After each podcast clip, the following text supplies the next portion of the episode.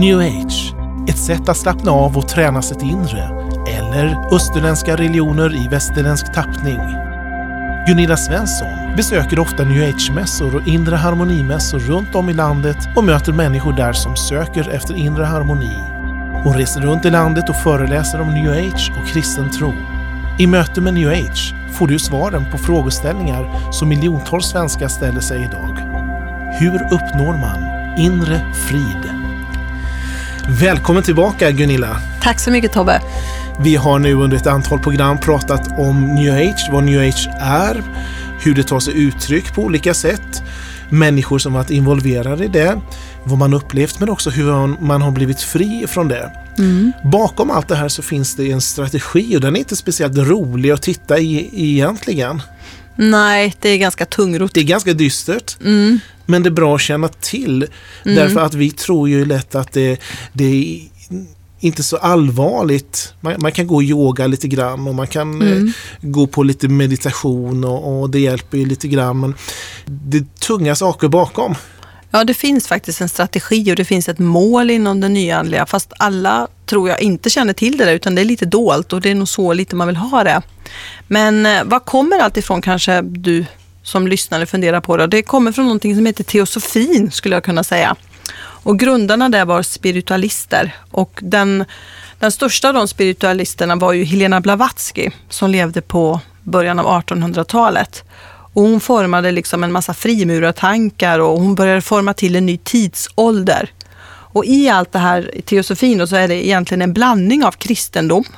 Vi pratade lite förut att alla religioner finns i new age. Och det här gamla första då från teosofin, då är det kristendom och det är gammal vidskepelse man har blandat ihop. Det är evolutionsläran, astrologi, det är hinduism och buddhism etc. Mm. Så det är en, ett enda hopkok av det. Och Blavatsky hon sa att hon hade fått sitt uppdrag av höga andliga ledare, så kallade mästare.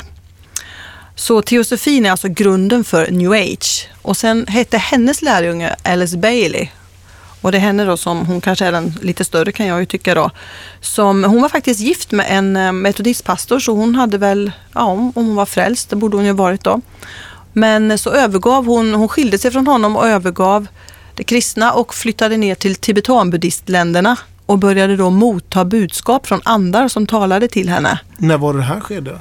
Hon levde då på 1880-talet fram till 1949, så någon gång där då, kanske mitten på, eller ja. Mellan första och andra världskriget någonstans? Ja, någonstans kanske. där. Och eh, hon började då motta budskap från de här andarna och då säger de till henne att du ska skriva ner det här i någonting som kallas för planen. Och det här kommer inte vara moget för, för västvärlden förrän efter 1975. Då det är just det här frigör dig själv, testa, pröva. Hur blev det då 1975 efter det? Vad ja, hände? vi sa ju det att, för något avsnitt här sen att den första new age-kursen var i Stockholm 1976. För att då skulle det vara moget. Så mm. det hade de ju talat ut. Och hon, skrev ner, hon skrev flera böcker. Och alla de här böckerna som hon skrev ner då, de gav hon ut på ett bokförlag som heter Lucifers Trust. Och det var ett väldigt kontroversiellt namn så hon fick döpa om det till Lucys Trust. Så där har du egentligen planen och grundtanken och den här planen står ju också för att eh, det, det, här nya, det här kan inte manifesteras förrän de kristna till exempel har röjts ur vägen, de som hela tiden bara pekar på att det finns en väg till Gud. Så målet inom det nyandliga och inom new age utifrån det här med teosofin då, det är egentligen att man vill ha en ny världsordning med ett enda politiskt och religiöst ledarskap i världen. Och sen vill man ha en världsekonomi en valuta. Det låter ju lite som när man läser Bibeln om de yttersta dagarna. Mm. Om en enda världsordning, om en världshäskare. Mm. Är vi på väg däråt? Ja, det låter ju nästan så precis som, som du säger. Ja. När man Men läser. samtidigt så är vi inte rädda. Nej, nej. absolut inte utan eh, nej, nej, nej. Vi har ju Jesus i oss. Ja. ja. Och han hjälper oss och leder oss och kan hjälpa oss att avslöja det här tror jag. Precis, vi pratade om i förra avsnittet om hur man avslöjar det. Mm. En punkt till på det här, vad är målet mm. inom new age? En världsekonomi, en valuta sa jag. Och sen vill man ha en världsreligion också med en världshärskare. Och han som man väntar på att han ska upprätta det här fridsriket, det är Lord Maitreya. Och han är den största Kristusen. Jag pratade i något avsnitt om att man tror på, på Jesus och man tror på Kristus fast det är två helt olika saker. Så Kristus är egentligen ett medvetandetillstånd man kan ha och han som har det högsta medvetandetillståndet idag, det är Lord Maitreya. Och det är han man väntar på att han ska komma tillbaka och upprätta ett fridsrike här på jorden. Det här med Kristusmedvetande har jag läst någonstans. Vad är det Mm. för någonting? Ja, det är ett högt medvetandetillstånd. Men det har ingenting med Kristus att göra alltså? Nej, inte Jesus Kristus. För inte. Nej, för i Bibeln står det att Jesus Kristus är densamma igår och idag. Mm. Men inom new age så är inte Jesus och Kristus samma sak. Så Kristus är inte Messias? Nej. Det- nej. Det Utan det är någonting helt annat man talar om alltså? Ja, det är det här medvetandetillståndet. Och det är det som gör att det blir väldigt förvillat och förblandat för människor. För människor känner ju igen de här begreppen och så tänker man, jo men det här är ju kristet, det kan jag gå in i.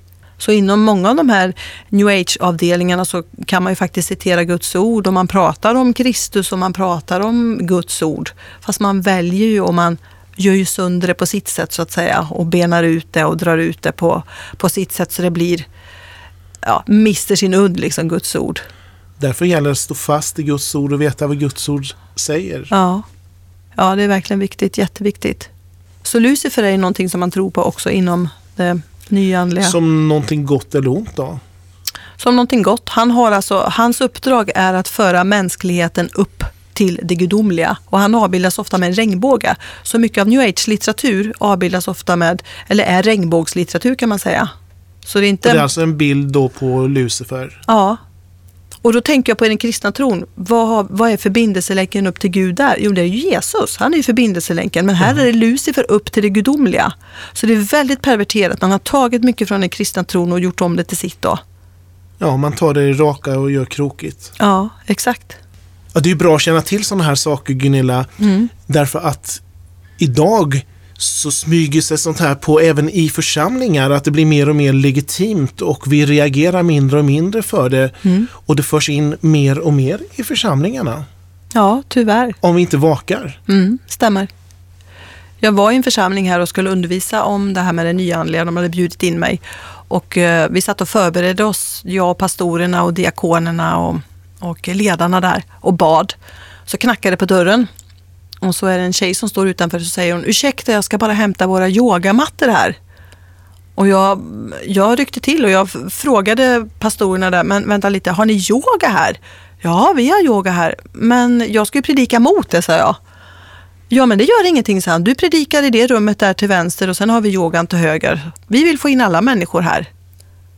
Det är väl kanske det som är problemet idag. Inte i alla församlingar men Mm. Nej, i nej, nej. många församlingar att man vill nå så många och därför öppnar man upp många vägar att komma in. Precis. Och det är väl det som är signifikativt för new age, att det finns många vägar. Det stämmer. Medan vi, vi, vi tror att det finns bara en väg, Jesus Kristus. Ja. Och det är inte alltid det är populärt, det är ju mer populärt att säga att ja, men, kör som det. Ja. det men men vi, vi kan inte kompromissa.